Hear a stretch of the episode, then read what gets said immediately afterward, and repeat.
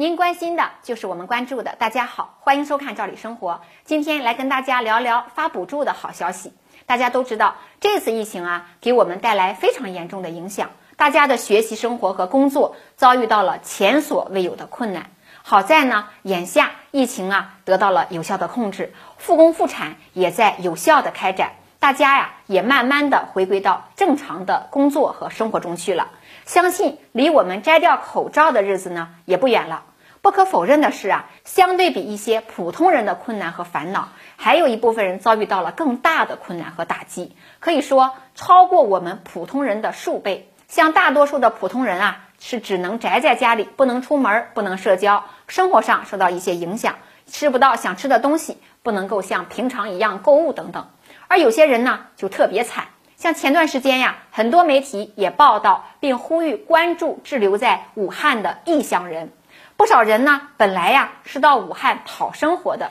结果呢，因为这场疫情被滞留在武汉，举目无亲呐，身上的钱也花光了，无处可去，不少人呢困顿不堪。近期呢，就在三月二号，武汉呢发布了一则重磅的好消息，对于滞留在武汉的。外地人员像生活无着落这样的情况啊，确有困难，就可以到民政部门呢申领临时生活困难补助，补助标准呢还比较高，按照每人每天呢三百元计发，一次性补助呢每人不超过三千元。这项暖心的措施啊，相当于是给了困在武汉的异乡人雪中送炭般的温暖。相信随着疫情的控制和逐渐消退，未来呀，大家的处境也会越来越好。除了滞留在武汉的异乡人呢，还有一部分人受这次疫情的影响，也是损失惨重。大家可能也从媒体了解到一些了，像养殖户啊、菜农啊、果农啊等等，他们的压力也非常大。鼓励复产复工，国家呢以及地方都给出了不少的红利政策。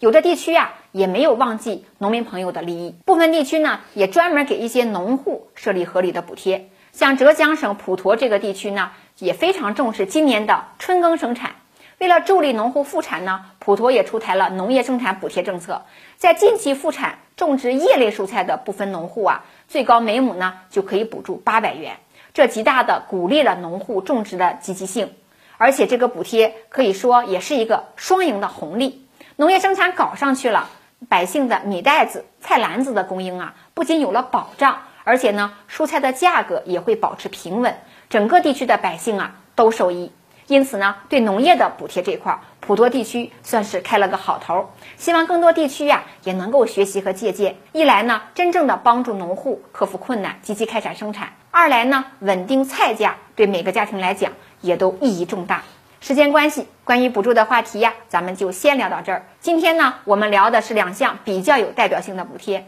从这两项补贴呢，我们也看到，不仅是大众群体，哪怕是对一小部分人的利益呢，很多地方也是考虑的比较周全，让大家心里暖暖的。时间关系，今天的话题我们就聊到这儿，感谢收看，咱们下次见。